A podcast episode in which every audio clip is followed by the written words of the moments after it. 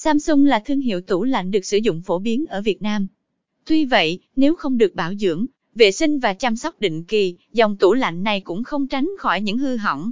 Hãy liên hệ ngay với Điện lạnh Từ Tâm qua hotline 0938529228 để được sửa tủ lạnh Samsung hiệu quả, kịp thời, tiết kiệm thời gian, chi phí cho khách hàng.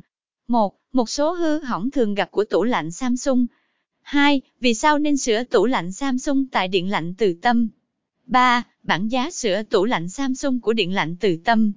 4. Quy trình sửa tủ lạnh Samsung của Điện lạnh Từ Tâm.